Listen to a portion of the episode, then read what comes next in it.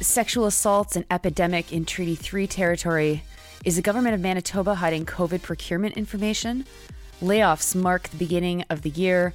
South Korea's government's new Red Scare, and a deadly day in Jenin in the West Bank. Good morning. It's Friday, January 27th. I'm Nora, and here are your headlines.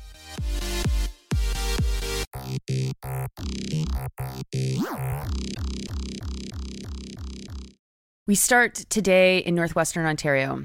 An investigation by APTN journalists Kenneth Jackson and Josh Grummet have found that Treaty 3 territory has a sexual assault rate that is 10 times higher than Canada's national average. The territory that covers Treaty 3 has a tiny population, less than 9,000 people, but over the past five years, there have been a staggering 485 sexual assaults reported, 93 last year alone. And of course, keep in mind that with sexual assaults, the number of reported assaults usually are a small fraction of the actual number of assaults happening. 10 times is a factor that's hard to get your head around. Jackson and Grummet note that where the national average is 90 sexual assaults per 100,000 people, there were more than 1,000 sexual assaults per 100,000 people last year.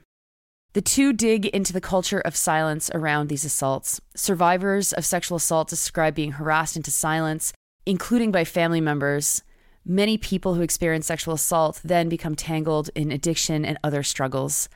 One of the people they feature is Craig Lavand, a survivor of sexual abuse when he was a child at Wauzhushk Onigum First Nation. The report says that because of childhood trauma, Lavand has spent time in jail. He said, quote, when you go into institutions like the jails and talk to guys that are First Nations, nine out of 10 have experienced sexual assault in their lifetime. Now, if you remember last week or so, I talked about the Wauzhushk Onigum First Nation on the Daily News podcast. That's because they found 171 markers through a ground search at the site of the former St. Mary's Indian Residential School. There is, of course, a direct line from the abuse that the children at St. Mary's suffered and the plague of sexual assault. But that doesn't mean leadership can ignore this. Sadly, the report details numerous individuals that have been charged with serious sex crimes, often against children, that who still hold positions within the community, including the role of chief in some places.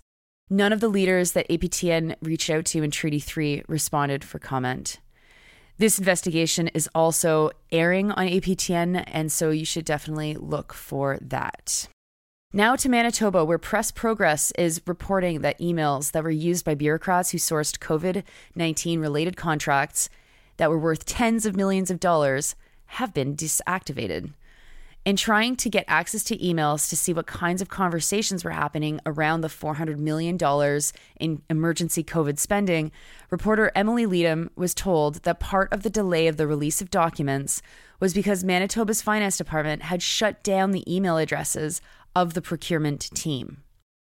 This would seem to violate the province's Archive and Record Keeping Act, which requires that documents and records be kept for, I hope, obvious reasons. Leedham asked Manitoba Finance for details about their internal record keeping policies. The department told her that she would have to file another access to information request to get that.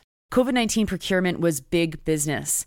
It needed to happen fast, and there were vultures circling above every government department in Canada that had money to spend without access to these emails, and worse, knowing that they were intentionally disactivated, we're left to wonder why.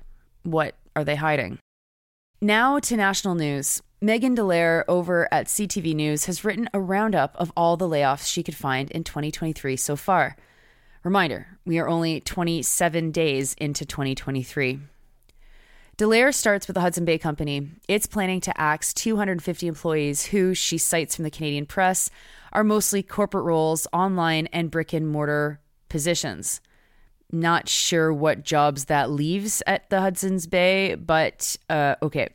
Then there's Postmedia, which I've mentioned twice on this podcast already.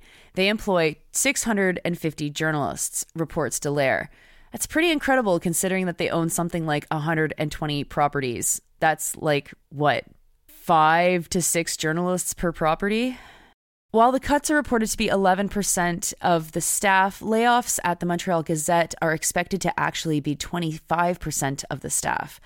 I'll pause here to mention that if Anglo Montrealers are afraid of Quebec's Bill 96 for attacking English language rights, you should probably be flipping cars at the idea of the Gazette being sold off for parts.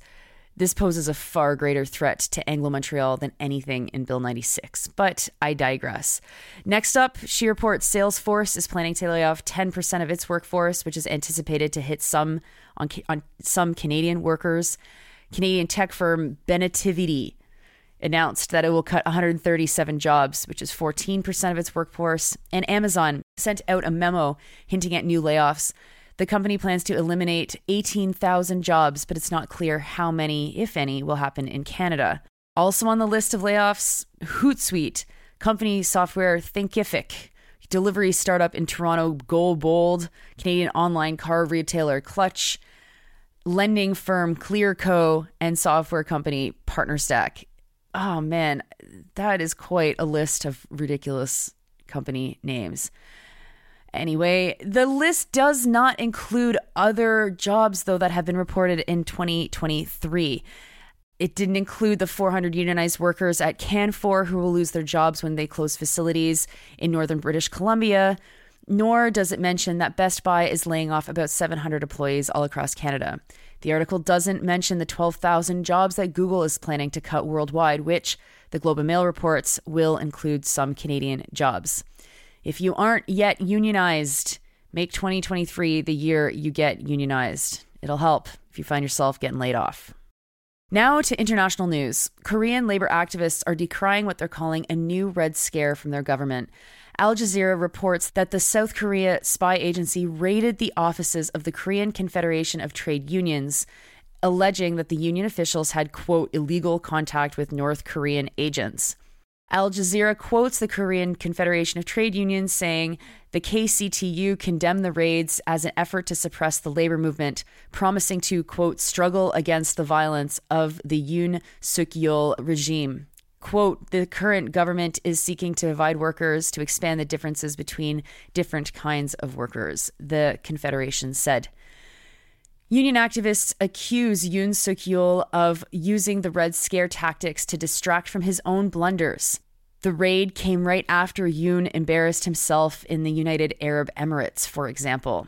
Yoon, who's conservative, said that Iran is an enemy to the United Arab Emirates, similar to how North Korea is to South Korea. Iran wasn't super happy with these comments and called it interference in Iranian UAE affairs. This was not Yoon's first international embarrassment. In September, he said into a hot mic that it would be embarrassing for Biden if, quote, those idiots at the legislature don't approve, unquote. He was talking about money that Biden pledged to fight diseases around the world. The word he used in Korean for idiots may have also meant bastards. Rather than owning these gaffes, members of Yoon's party blamed the media outlet for airing the comments without fact checking them first. Previously, Yoon had no political experience before he was elected president. And finally, nine Palestinians have been killed in a raid in Jenin in the West Bank, and another Palestinian was killed near Jerusalem as they protested the raid in Jenin. Israel obviously had some excuse for the murders that you could probably guess and you probably have heard already on mainstream media. The BBC is reporting that the Palestinian Red Crescent ambulances were not able to reach the wounded because Israeli troops blocked their access to the scene. Houses were hit, and a children's ward of a hospital was hit by tear gas. Already in 2023, 30 Palestinians have been killed in the West Bank. Last year, that number was north of 150. More than 30 Israelis, quote, including civilians, police, and soldiers, unquote, died last year. Those are your headlines for Friday, January 27th. It's Friday. I hope you have a wonderful and restful weekend if you have it off. And if you don't have it off, spend the weekend figuring out how to organize your coworkers.